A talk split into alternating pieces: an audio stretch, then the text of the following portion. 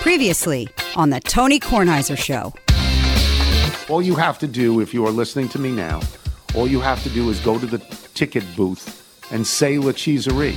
You know, you can say it softly if you're embarrassed. No, say it loudly. Say La Cheeserie, and you're going to be let in for free. You'd be crazy not to do this. Maybe maybe uh, delay the salute until you're inside the gate, but yeah, definitely say La Cheeserie. Yeah, I mean, uh, we're hoping that as many as ten people do that. And ask for a Whopper and fries. Yeah, and see how much it costs. The Tony Kornheiser Show is on now.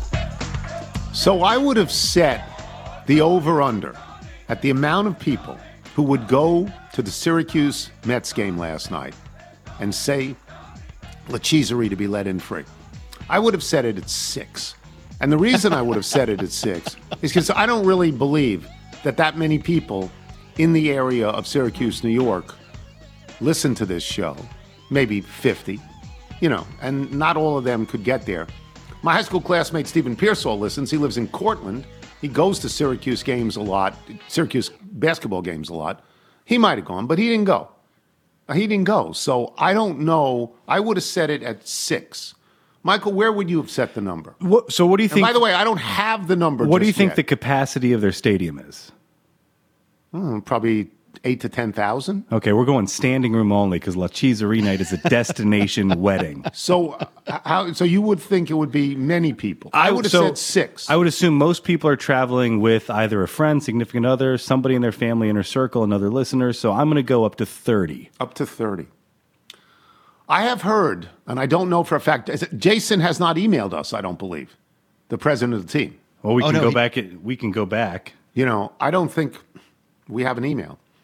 But I have heard from secondhand source that Claire Natola is saying there were like seventy people. seventy people. I don't know if that's true.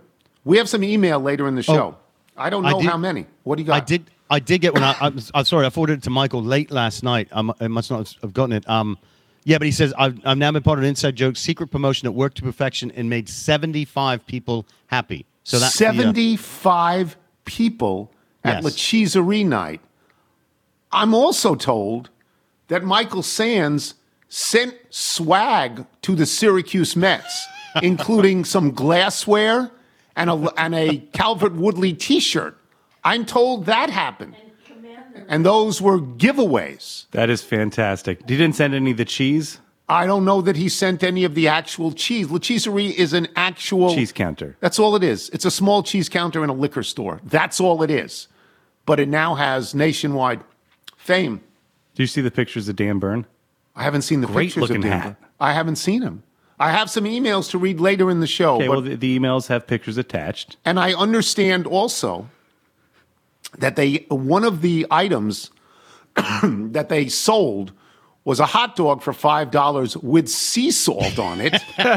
And that one was a T K burger and fries basket. And they sold it not for thirteen seventy-two, but for thirteen twenty-four.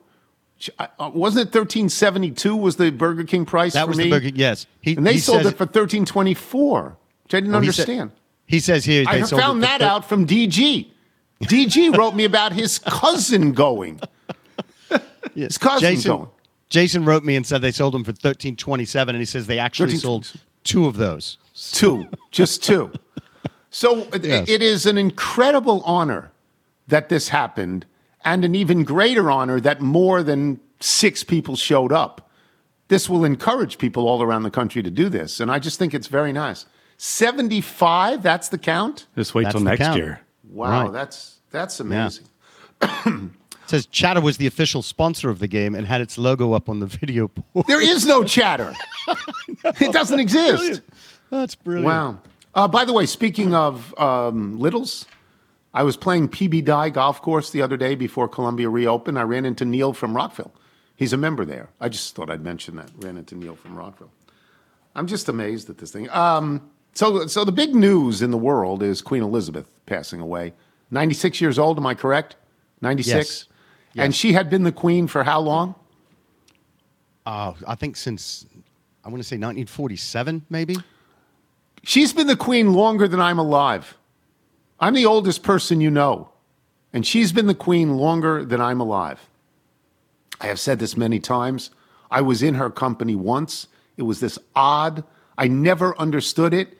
She went to a Baltimore Orioles game at Camden Yards. I don't know why. Maybe to meet Cal. I just don't know why.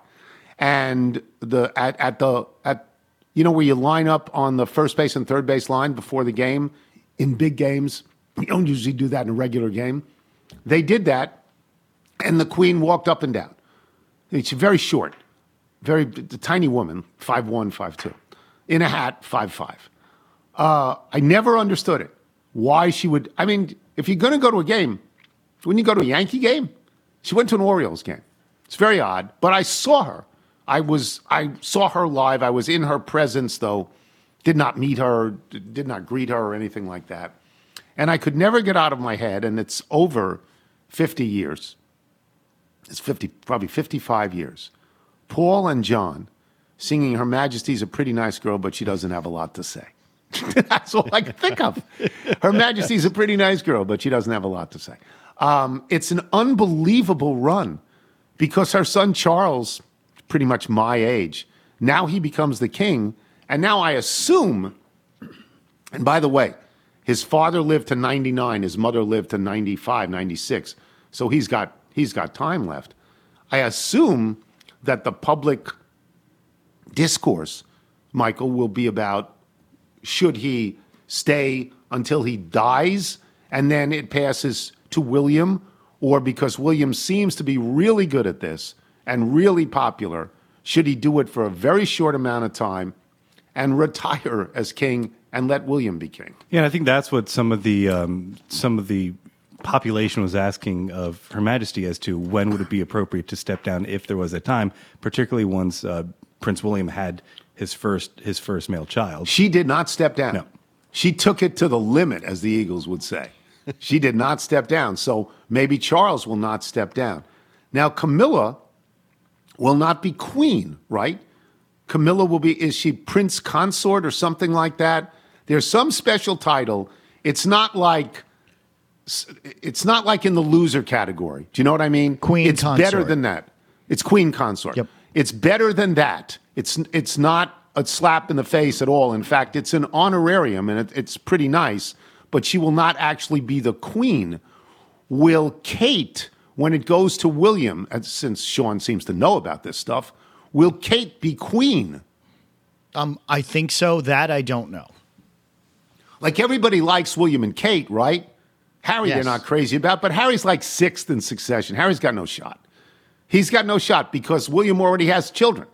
He's got male children. He's got a full brood. Yeah, he's got three, like you've got three. Yeah. Right? Well, he is a girl. Okay, he's got a he's got one girl. But here's here's who's never Randy Andy, never going to be king. No. Never. No. No chance he's going to be king. But Harry went back, Harry went back to see the family. So maybe rapprochement with the family. It's a bit, it's it's the only monarchy that matters. It's the only monarchy people can name. It's the most nostalgic of all monarchies, and they don't get in the way. They don't try to govern. They just go out there and say hello to people. But then you look at, uh, when you see the numbers as to how many prime ministers that Queen Elizabeth sort like of welcomed to fifty? Form a government, and you look at her role as a bridge from sort of fairy tale land into the modern world. She's the constant. Yes. She's, she helped facilitate that by not kicking and screaming. Right? By not saying, what happened to me? She took the role that they gave her, and she she did the best she could with it. Everybody liked her, right? Yeah, and just understanding yes. duty as you go around and read all these um, you know, obituaries as to the early uh, the early sort of role she was pushed into because she thought her father was going to live much longer than he did. He died in his fifties. Yeah. Yeah. Yeah, and it was it was nineteen fifty-two. I had that wrong. It was nineteen fifty-two when she... Oh, okay, she, then she's not been yes. queen longer than I'm alive. So she's nah. only been queen for seventy years? Didn't seventy they years. Have a diamond jubilee a couple of years? I'm, are you sure? Yes, yes. Yeah, it was, yeah, it was well, it's uh, your country. Years. It was this past summer. Yes, yes. When did he die? He was King George. He was the King's Speech, right? That's mm-hmm. that guy. Right. When did he die? Because he died, he was not in England when he died, and she was not in England when he died. Was she was in Kenya. Yeah. Well, the way it works is, I mean, the, when one monarch dies, I mean, there's not, not sort of like a period where they say, oh, we're going to sort this out. I mean, the no, second, no, no, it was that yeah, day. Yeah, so it was February of nineteen fifty-two. Um, and she's tied, I believe, with Louis the fourteenth as the longest. And Louis reigning... the fourteenth said, let me think for a minute, son. Is that right? So she yeah. already had two of her children.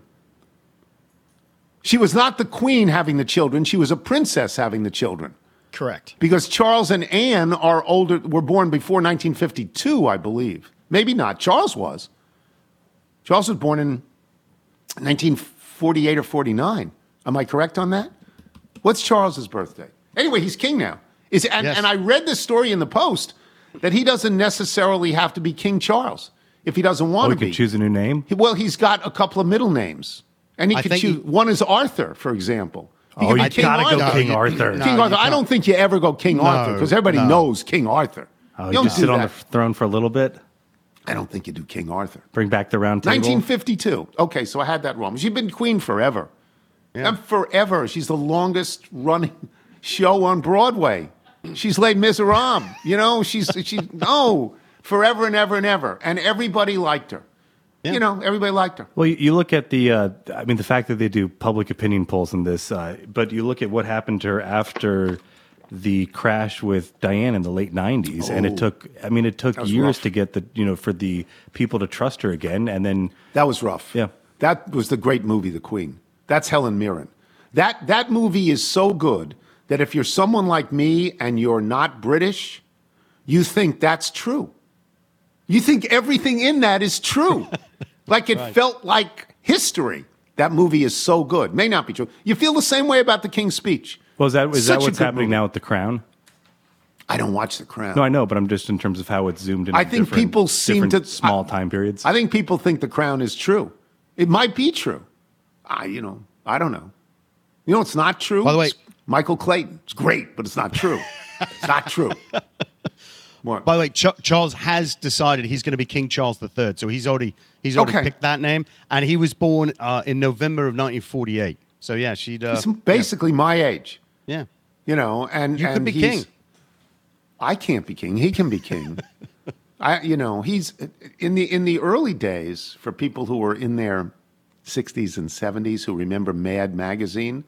Everyone thought that Alfred E. Newman, that the picture right. of Alfred E. Newman was based on Charles, sure. Prince Charles, that that's what he looked like. I find him interesting. He cares about plants.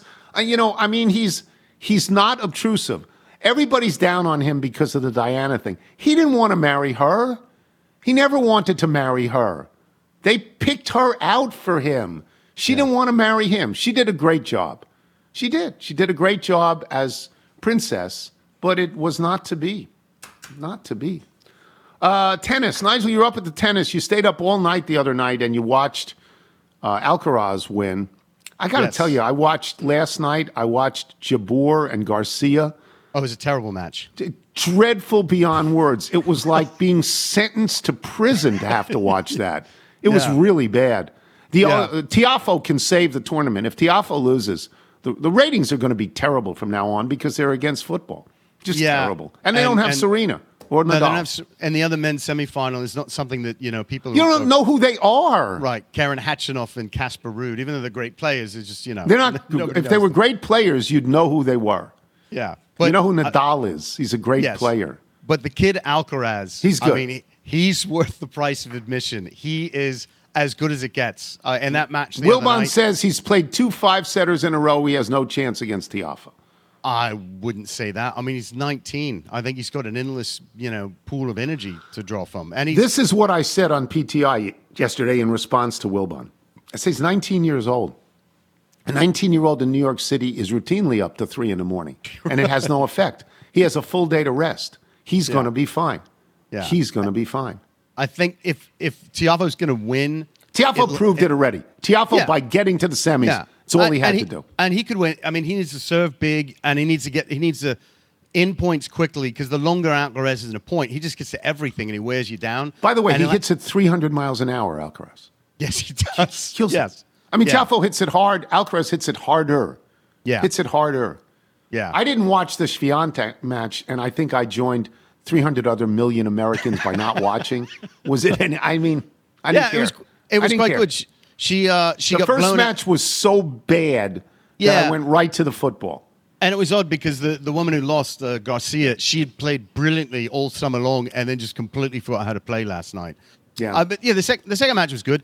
It's funny, uh, Swiatek, um, she, she lost the first set and then took a bathroom break. And it was not a sit-to-pass, like, on um, gamesmanship. Because uh, in the, the post-match interview, one of the interviews said, uh, so what did you tell yourself in that break in the bathroom that, you know, that you regrouped? She's like, no, I actually really had to go to the bathroom. That's what was going on there. And then she sort of sorted it out and, and came back and won. It was it was actually a, a lovely match. Yeah. yeah. I'm not selling you, am I? No. Yeah, you're yeah. not going to sell me on that. um, no. Swiatek, Jabeur, I mean, they're the, they're the two best, right? Aren't yeah, they the, one and two? They're one no, and two. one and one and five. Jabeur oh. is five. Yeah, but, but oh, Jabeur. Made... I, I figured because she made the finals at Wimbledon, she'd be two. Yeah, no. Well, they didn't get any points for that. Remember? So, um, oh, well, they yeah, should have so, gotten points. They actually played. Yeah, they should have. So, but yeah, but I wish I, I wish folks had been up to be able to stay up and watch the um the Alcaraz Center match. Wilbon watched it. Wilbon said it was one of the five greatest sporting events he'd ever watched on television. It, it he was, loved it. it. It was amazing. I mean, every time you thought, oh, and I was actually going to talk to you about this because I've heard you and like Barry and other great writers we've had on the show. When you're writing a piece at a game and you're like, oh, I've, I've written the end, and then the end changes, you like have to keep redrafting your, your Let me column. tell you something. In, in the modern day newspaper, which is delivered online, it doesn't matter when something ends. You write and you get it online as soon as you can. But if if that ends at ten minutes to three in the morning, which it did, no newspaper can get it. It's right. over. The runs are over. There's no late newspaper of the big newspapers that can accommodate it. So it's just not in the paper. It's not in the paper. That's that's too late. Three o'clock in the morning is too yeah. late. Yeah. Too late. I'm but glad yeah, every- you stayed up and watched it. Yeah, it was it was as great a match, I think, as I've ever seen. And, you know, I'm talking about, like, the old, going back to Borg and McEnroe, yeah. or even the Nadal and um, and Federer matches in Wimbledon, you know, back-to-back years where they were just insane matches. This was, and you, you're watching these two kids, and you're like, you know, because Sinner's great, too. I mean, he's he's right up there with, with Alcaraz. And you're like, these guys are really going to be, you're going to see them in finals for years to come. I mean, that's sort of what you, you look at and you see. It's too bad because it would have been better if they had played in uh, yeah. Syracuse on La Cheeserie night in the outfield. Yes. Again, I would have set the over-under at six, and there were apparently seventy-five Yeah. seventy-five people. So you get blown away by that. We'll take a break. Uh, who's first? Jason La Canfora is first? Jason, yes. Jason La Canfora. He can talk about last night's game. Uh, surprising score to me. I'm not terribly surprised that Buffalo won. It's a great way for Chuck Todd to open up. Go oh and one Surprised by the first half? Well, the first half was even. Yeah. Um, Josh Allen's good. He's really good. He completed his first ten or eleven passes, and one was stolen out of the hands of a receiver. He ran. He's he's good. He may be what they say. He may be. We'll take a break. Jason La Canfora. When we return, I'm Tony Kornheiser. I'm Mark Chapman. Welcome to the Planet Premier League podcast. Each week, Cesc Fabregas, Nader Manua and myself talk all things Premier League. As a player, you don't have time to talk. No. You don't have time to make a plan. You just need to deal with wave after wave after wave. We watched Coach Carter and he said, oh, afterwards, the game's just about doing this for your teammates. And I remember looking around halfway through the film and half the squad was asleep. Planet Premier League. Listen wherever you get your podcasts. This is the Tony Kornheiser Show.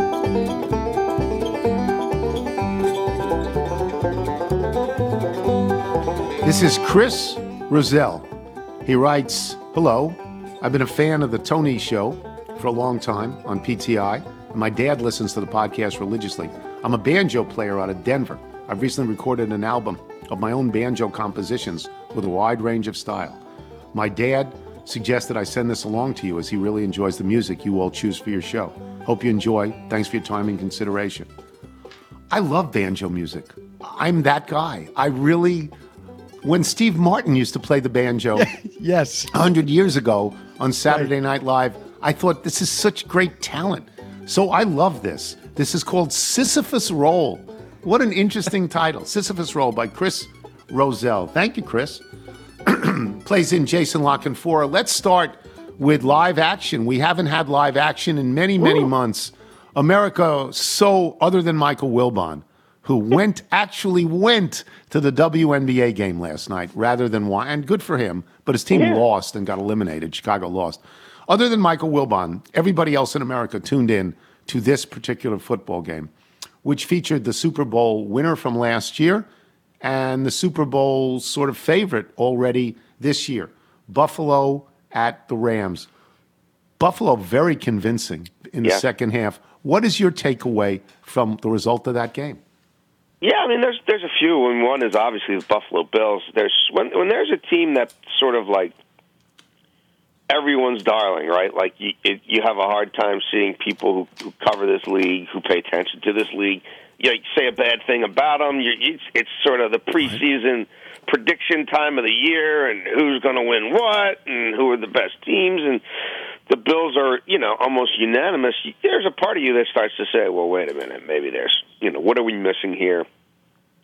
This league isn't that easy to figure out.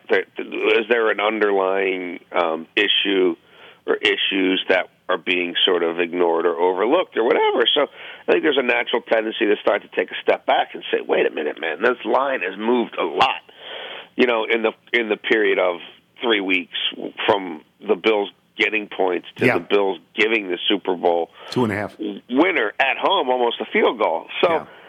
and then, you know, there's no Brian Dable there anymore, so you're kind of like, all right, well, they're not infallible. Let's let's let's see it for real. And it looked kind of infallible. Um, they had their issues, obviously, a couple of turnovers that they would want back, but even if if you're watching the game, even when those miscues occur, it, it was clear who the better football team was. It was yes. clear from yes. the opening drive, and, and uh, you're kind of sitting there saying, how are the Rams in this thing when they're not really executing and their offensive line is getting run over and you're not noticing Aaron Donald as much as you normally would, and and yet, you know, it's ten ten at the half, and then you're still saying, well, anything is possible, and the Rams are a good football team, and they obviously are the champs. So, you know, let's let's see. And then the second half is even more of a beatdown with the first half, and now the, the, the Rams aren't able to stay in it, courtesy of turnovers. They're they're just they're just hemorrhaging points, um, and the Bills are seemingly doing whatever they want when they have the ball and when they don't. So,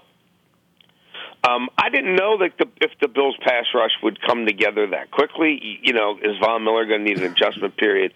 You know, Boogie Basham and, and Rousseau, are those guys going to be ready to go from week one, or is there going to be a little bit of an adjustment period? And they weren't blitzing.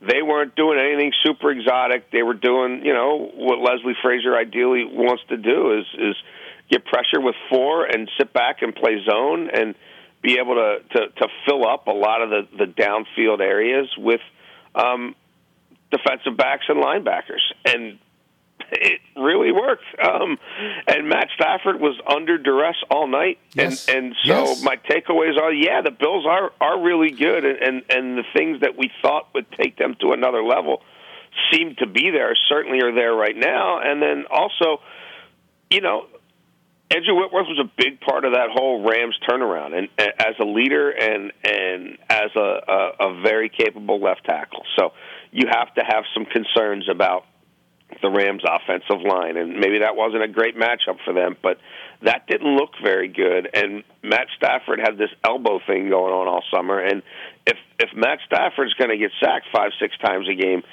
uh, they're they're they're going to they're going to have they're going to be in trouble. Um, So, you know, it's one game. We don't want to go crazy and, and make too many, you know, overarching remarks from it.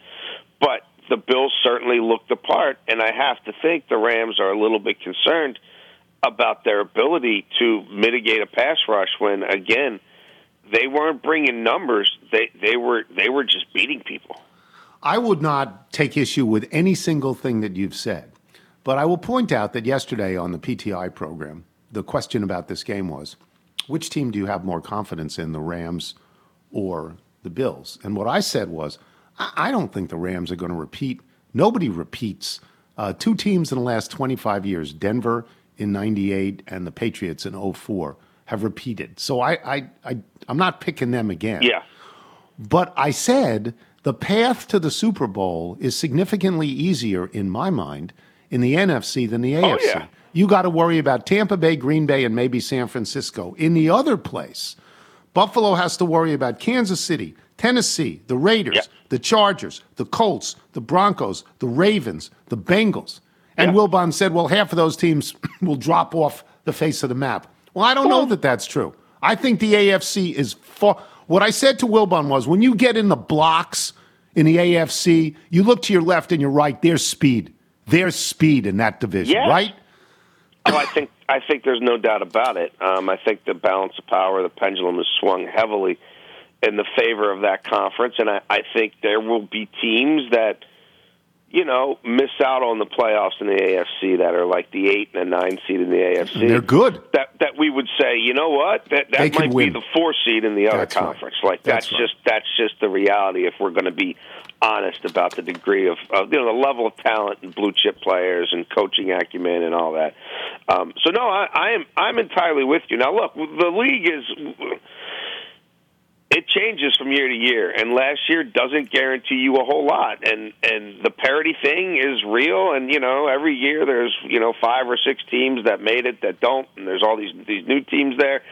And so there will be teams that fall off, and there will be teams that we sort of anointed or quasi-anointed in August, uh, who who by November nobody's even paying attention That's to. Right. And, That's and right. part of that will be because we missed. And part of it will also be the nature of football, where injuries and attrition um, it, it, it plays such a huge role, and and there's some luck and some schedule luck. So, you know, some of it's on us, and some of it is just the way it plays out. But no, I I, I think the A F C is much um, better. Much it, it's it's much m- I, I believe much much more difficult. I agree with that. Um, the one of the most interesting things this weekend. Is uh, the fact that Baker Mayfield gets to yeah. play against Cleveland and Russell Wilson gets to play against Seattle. Steve Young was on the show, and I asked Steve Young, because it was my turn to ask a question, um, w- when you have a personal grudge, do you play better? And he just laughed. He said, you can't be involved in that. That's crazy talk. You just have to get better. And people with personal grudges usually have grudges because they weren't good enough where they were, so they just have to get better. What are your thoughts about Mayfield and Wilson and opening up against their former teams? Well, it is, it is look, the fact that their very first game in these new places is against the former team. You can't pretend you've got, and the schedule comes out in like whatever April, and you got all this time to think about it and marinate on it. And you've got your boys saying, "Oh man, you know we're going to get you," uh, you know, yeah. joking around and oh, you know, oh no, man, you're going to see what you're missing. Like, hey, you know, they're human beings. Like, there's that element certainly exists. Now, I, I think in this particular instance, you've got two quarterbacks with very different mindsets, though. You know, you've got Russell Wilson, whose whole sort of existence on the on the mental side of things is keeping everything neutral, and that's what he strongly believes in, and that's why he believes he's been able to make the sort of comebacks in games that he's made, and not not get too carried away when when I mean, those, think about how many times you'd watch the Seattle Seahawks game in the first half, and you're like, how does anybody think these guys are any good? Like, what the yeah, hell is this operation? Yeah, they stink in the like, first half. They yes. can't even get a first yes. down. And then you, at the end of the game, they would go thirty-seven twenty-four. I guess they're pretty good. So I, I don't think – I think Russell's wired a certain way where while he will find this interesting and unique, and there'll be a part of him that absolutely, absolutely – I don't care what Steve Young says or anybody says. He wants to show Pete Carroll and John Schneider, like, you guys really thought it was better to go out there with with – with Chino Stone, then pay me again? Right. Uh, you think I'm a little bit yeah. washed? All right. Baker Mayfield, the grievance side of things, it's like that's his brand. That's that's his fuel. Like he and Russell has some of that too. Oh, I only got picked in the third round, and oh, I couldn't. You know, I I, I, I had to go to Wisconsin and all that. But like Baker, it's his whole id. Like it, it's his fuel. Like I don't think Baker can sort of hide that. You know what I mean? I don't think Baker can go through warm-ups and the whole pregame routine and the first drive and whenever something good happens and, and kind of stay mellow. N- nor do I think he necessarily has to be- because he was the first overall pick, and a lot of this stuff did work for him at varying times in his career to, to varying degrees. But you certainly can't let it take take over. You certainly can't, if you have a bad start, you know, really let it fester and, and, and start throwing tirades and, and kicking stuff on the sidelines, and there's still fifty-five minutes left in the game, and people are like, bro, the season just started. What's wrong with you?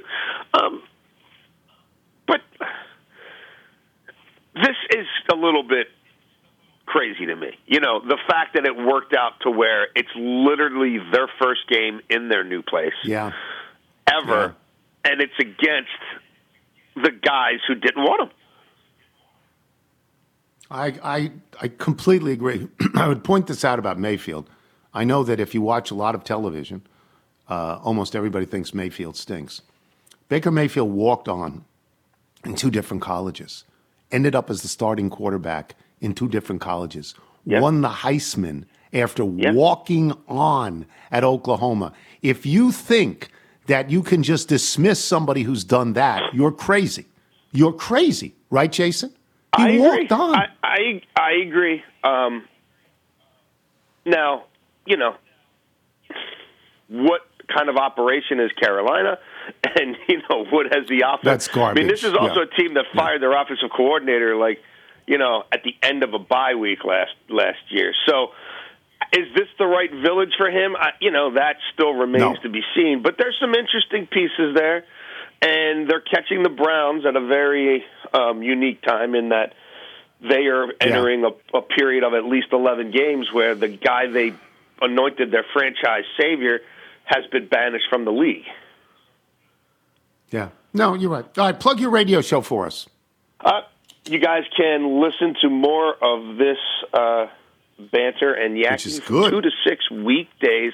Good. Every weekday on one oh five point seven The Fan in Baltimore, or you could stream us on the Odyssey app or uh, listen over the web. Or, I guess if you're listening. Yeah, w w w dot one oh five seven the fan. Enjoy week one. Thank you, Tone. All right, talk to you next week. Jason La Canfora, boys buddy. and girls. We will come back. Jeff Ma will join us when we come back. I will still be coughing at that point. C'est la vie. I'm Tony Kornheiser.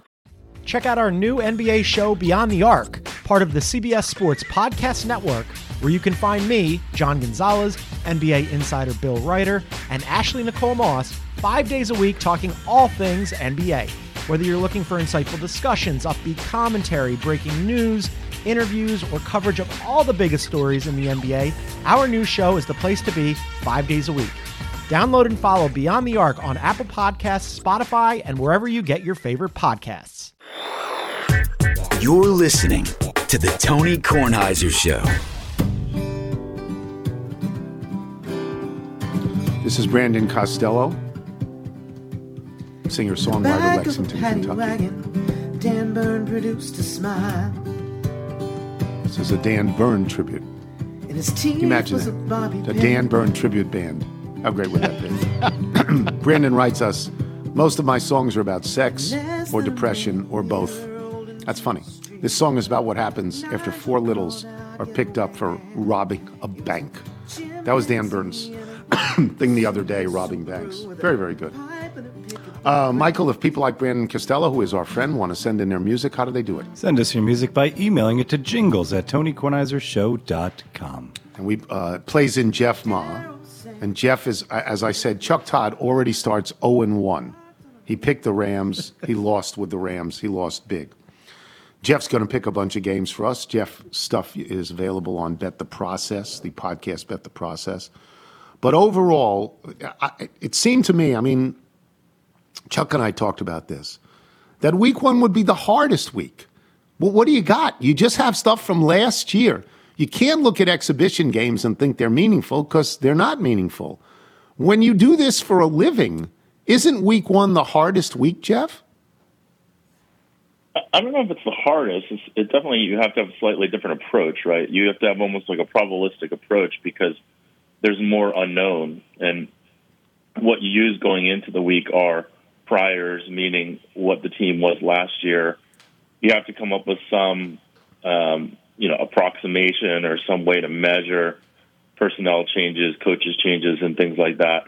But again, all of it creates like a probabilistic model where, you know, even a game like last night, um, you know, the, the conventional wisdom going into last night was, all right, um, you know, the, the Bills seem like the odds-on best team in the N F L, but still pretty uncertain when it comes into that. And the line reflected that the market thought the Bills were the best team in the N F L, and yet it was hard to look at that game. I mean, even, you know, defending Chuck Todd, you know, even looking at that game, you would say the defending Super Bowl champions be giving two and a half points at, at home. home at home to anyone, right? Right. And, and so right. Right. It's it's it's it's understandable, and, and yeah, I think week one does offer. You know, week two I think is is weird because people tend to overreact to week one. I think by the time you get to like the third or fourth week, you get a little bit more data.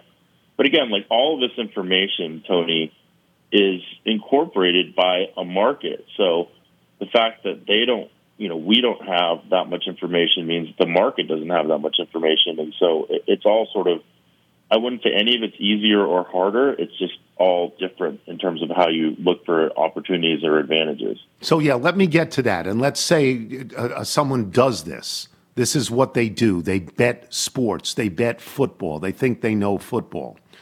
Do people like that, who in my youth were called Sharpies, people like that, do they see week one? Do you see week one as a betting opportunity, or would that be a week where you would hold back? You might still bet, but you wouldn't bet at, at the numbers that you normally bet. Yeah, I don't. I don't think there's a ton of. Vol- there, I think the sharps don't have quite as much volume in week one, and I think probably the reason is if they did, they probably put the stuff down earlier when the limits were a little bit lower. I think you talked about this with Chuck yesterday.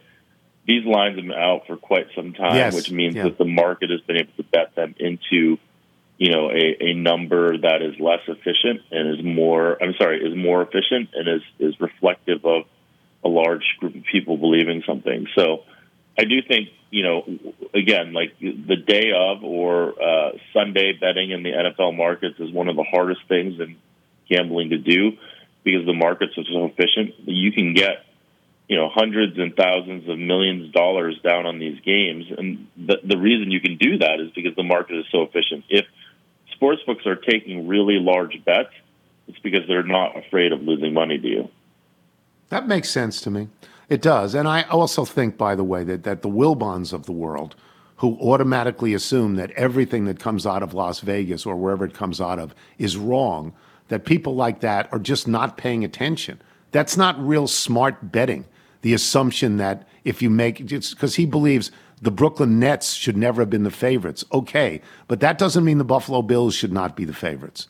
And the Buffalo Bills last night, particularly in the second half, the Buffalo Bills, again, going into L A against Super Bowl defending champion and beating them badly. That was pretty damned impressive, right? You're not going to, the Buffalo's going to, the number to get to bet on Buffalo is going to be very high in week two, don't you think? Well, not only did they beat them by three touchdowns, but they turned the ball over, what, four times. And yeah. To yeah. overcome something like that and still win by that many points is, is incredibly impressive. Yeah. What do you got for us? Give me, give us some games you got. Yeah, I'm going to take the Patriots plus three and a half against Miami. It's it's a little bit of a weird game. I mean, uh, it's gone from two and a half to three and a half over the last uh, couple weeks. And, you know, the general perception is that, oh, the Patriots, you know, don't know what they're doing. They don't have their offense set up. They have, you know, Matt Patricia, who's never called plays before, calling plays. And, um, you know, it, it's it's sort of hard for me to believe that Bill Belichick doesn't have a plan, right? That's, that, that's totally the narrative with you. That just doesn't really make sense.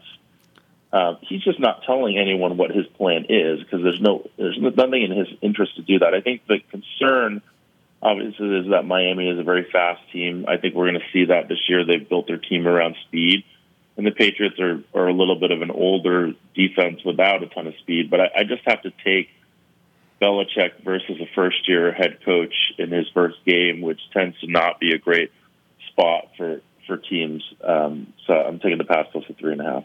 Okay. What else? I'm going to take the Browns plus. Really? I don't know what you guys have in the one and a half. Yeah, it's, it's a.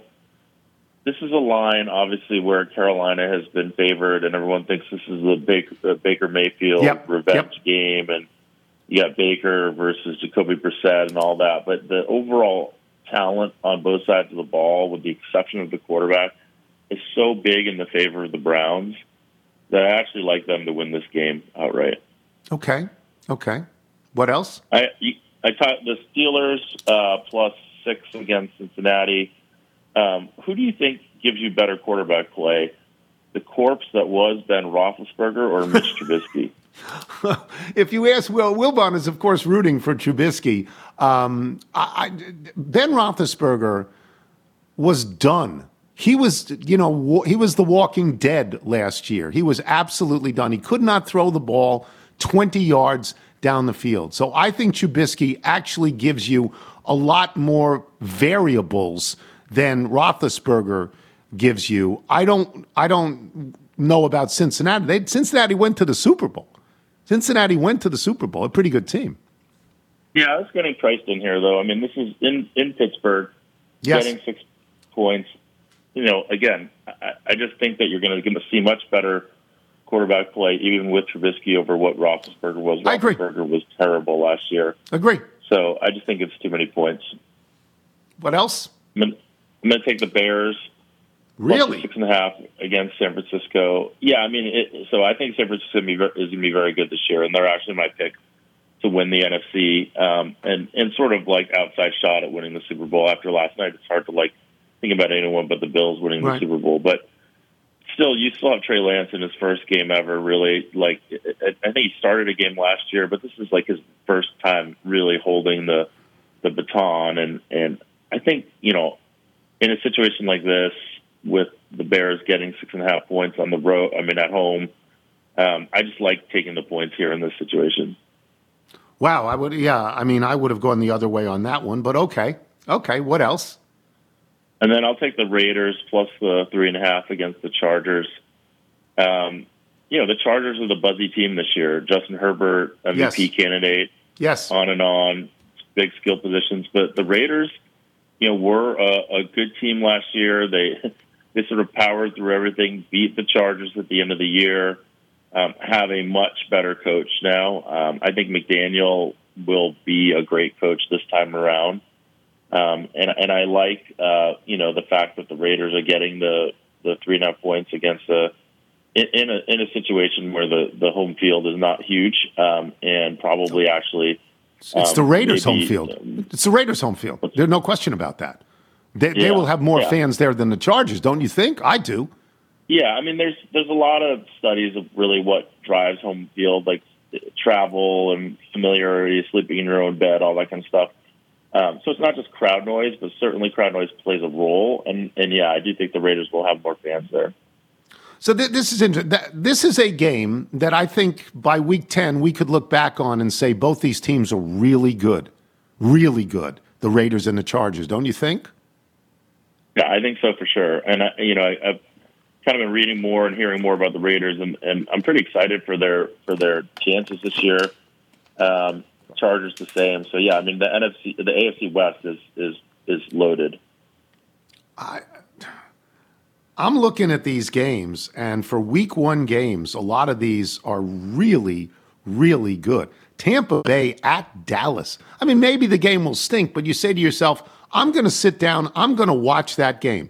Buffalo at the Rams. I'm going to sit down and watch that game. Green Bay at Minnesota. At Minnesota, like it, the, the first week is loaded. I assume that's intentional, but it's it's it's a delight to look at these games, don't you think? It really is.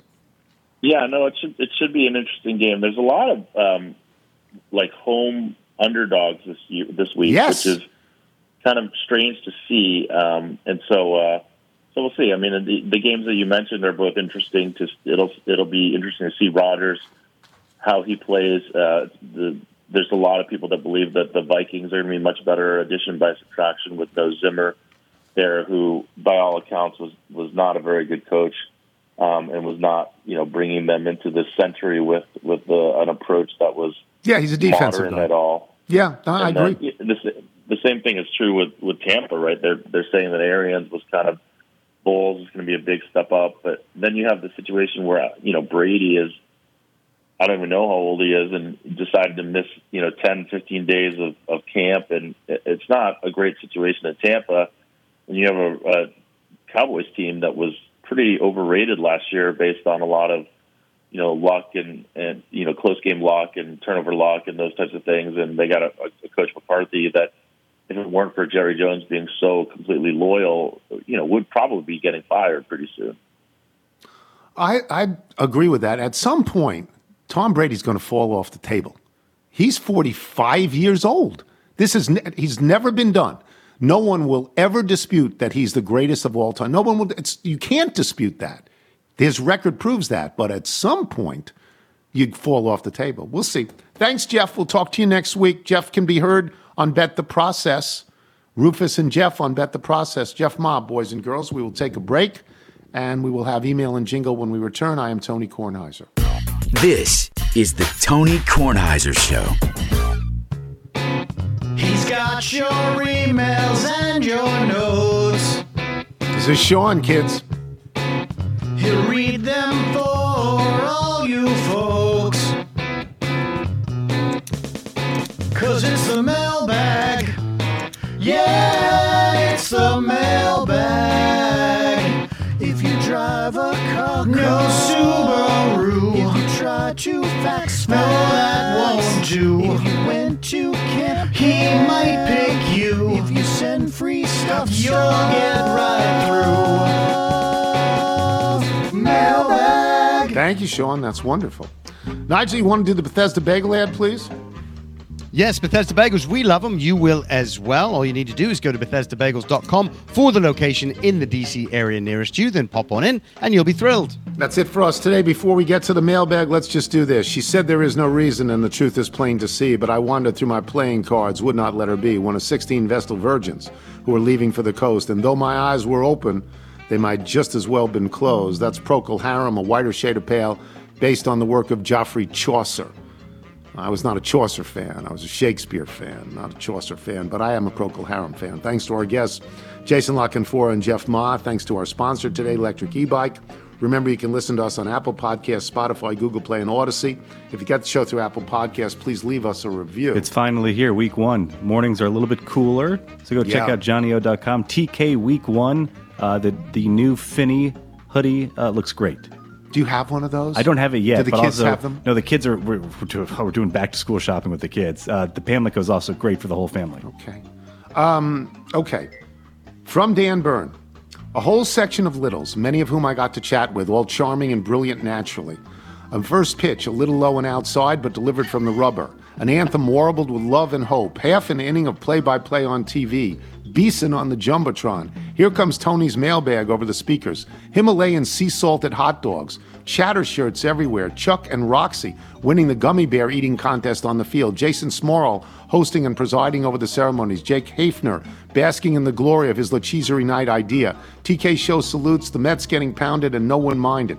Suffice to say, it was a night for the ages, and everyone on the T K Show was involved, often and with great fondness. From Dan Byrne. It's just That's poetry. I, it's such an honor. Honestly, it's such an honor that they did this, as far as yes. I'm concerned. Yes. Uh, from Bill Burns, no relation to Dan Byrne. Leaving from White Lake in the scenic foothills of the Adirondack Park, I have my rope and yardstick ready to go, hoping it doesn't get confiscated at the gate. We will pre-feast at the iconic Dinosaur Barbecue restaurant, to which I've never been. I'll tell them you sent me. Pressure's on to remember some of the lyrics to Dan's fantastic songs. I'll sing regardless. Laura Little for many years, both radio and T V. La Cheeserie. From Ryan Weir, this email is being written as we head back to Buffalo, New York. Tom and I are friends for many years and immediately knew we were both coming to this game after you read the email. I can't convey how much fun it was to sit in section one sixteen and converse with the other littles. We met people from all around Syracuse, upstate New York, and as far as South Carolina. The general manager and staff of the Syracuse Mets were an absolute delight. From the podcast theme being played as people walked in, to the trivia game in your honor, he couldn't name all the rascals, to the many T K salutes and the countless chants of La Cheeserie. Tom and myself were even able to be interviewed by Roxy and Chuck of Loyal Littles podcast during the game. We met Dan Byrne. It was an incredible night for all of us that attended. Jeff Ma would have lost a lot of money betting the under, but I got a great line from T-Boy Latulay. La Cheeserie to everyone who attended and to all the people who love this podcast. This is signed by Ryan Weir and Tom Sulsky. They send pictures. A whole bunch of pictures came in. Buffalo to Syracuse is a hike, kids. This is, again, it's nothing but an honor. From Carl in Oswego, New York. We missed you at the Syracuse Mets La Cheeserie night, but I did have a good time hanging out with dozens of your loyal fans. Most of them are nice. I got to hear Rope and a Yardstick live. You are right, Dan Byrne is brilliant. Thanks to Jason and Jake for hatching this ridiculous idea. I hope we can make it an annual event. I found out yesterday something I didn't know. There is a podcast about this podcast. That must be Roxy and Chuck, yeah. Michael. A podcast about this podcast. One would think that this podcast would be enough. No. That you, it, it's not that hard to explain. There's no hidden meanings. It's just amazing. From Dave Thompson in Old Forge, New York. I wanted to send a message about how great La Cheeserie night was, but I won't be as clever as the other fifty-four people that messaged you about it. Thanks for everything. From Josh Hirth in Cape Coral, Florida. The other day, I had the brilliant idea of checking on the status of the cheeserie dot com, and lo and behold, it's available. On go daddy dot com, one could purchase the domain name for twenty dollars to own it for two years. I quickly informed the woman to whom I'm related by marriage, a fellow Little. While she didn't tell me I couldn't buy it, she did question what I would do with it. Alas, I agree it should be purchased and used by someone who will actually build a website in honor of the show, which has brought us such joy since the internet radio days. So if any Little is up to the task, go get the site and report back when it's live. There were seventy-five people there, Michael. Yeah. seventy-five people. And that's people. Just with a few weeks of notice. You know, wow. Wow. Uh, other things from Ryan Corlin, Charleston, West Virginia. nineteen addresses, sixteen aunts and uncles, twelve plants in my home office, eight jobs, six surgeries, five states, three cars, two time zones, and a partridge in a pear tree. From John Marshall in Durham, North Carolina. Did Sally Jenkins start a new game about rivalries? If so, as a native of Chapel Hill and current resident of Durham, I have to say Duke U N C is the best rivalry. My parents were in, t- in attendance of the infamous Duke U N C game in the seventies, excuse me, when U N C rallied to tie Duke in regulation, being down eight points with seventeen seconds remaining. During those seventeen seconds, my mom, a U N C alum, and my dad, a Duke alum, in grad school at U N C, left their seats so my dad could talk trash to their friends. As U N C mounted their comeback, they stopped and watched the end of regulation from the steps and then made their way back to their seats for O T. U N C emerged victorious, and according to my mom, my dad got really quiet. As a double U N C graduate, this is my favorite story. And again, we have Liz and Chan. Yeah. They can't watch the basketball games. No, can't U N C was his childhood team until she went to Duke. One more from Joey Vosters. Here's a fun change-up to the address game that caused me grief as a young kid. My address changed four times, but my family never moved. First, they changed the country highway that we lived on from Route five to Highway N. A year later, they renumbered all the houses, and we went from three ninety-five to a system with a letter and four numbers. A year after that, a new zip code was created, and I got my fourth address in as many years. Needless to say, this was confusing for a kid in preschool, and at one point, when my first grade teacher asked me to write my address, I just shrugged. If you're out on your bike tonight, everyone, as always, do wear white. Later, he gets the rebound, passes it to the man, shoots it, and boom goes the dynamite.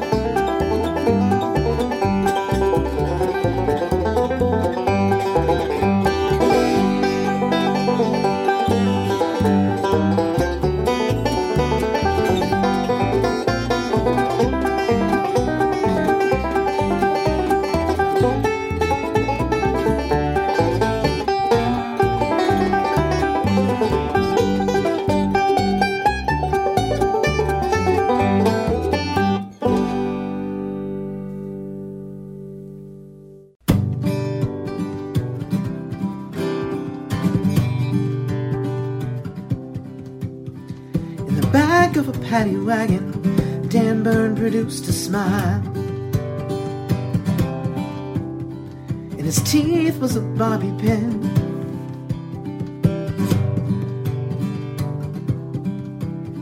In less than a minute we rolled into the street and Nigel called our getaway man. He was a chimpanzee in a suit and a Subaru with a pipe and a pickup but Grant.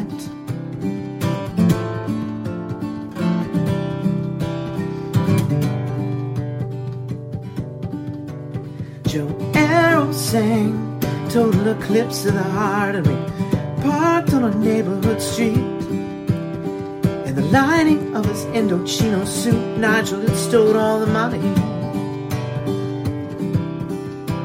Dan Byrne, never one to be silent, said, "Straight cash, homie."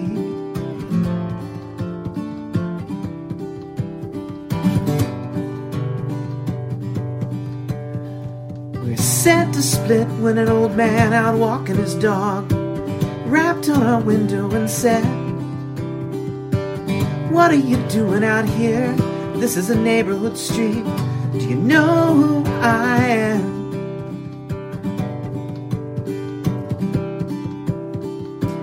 He was distracted by a deer and a squirrel who bounded into his garden tomatoes.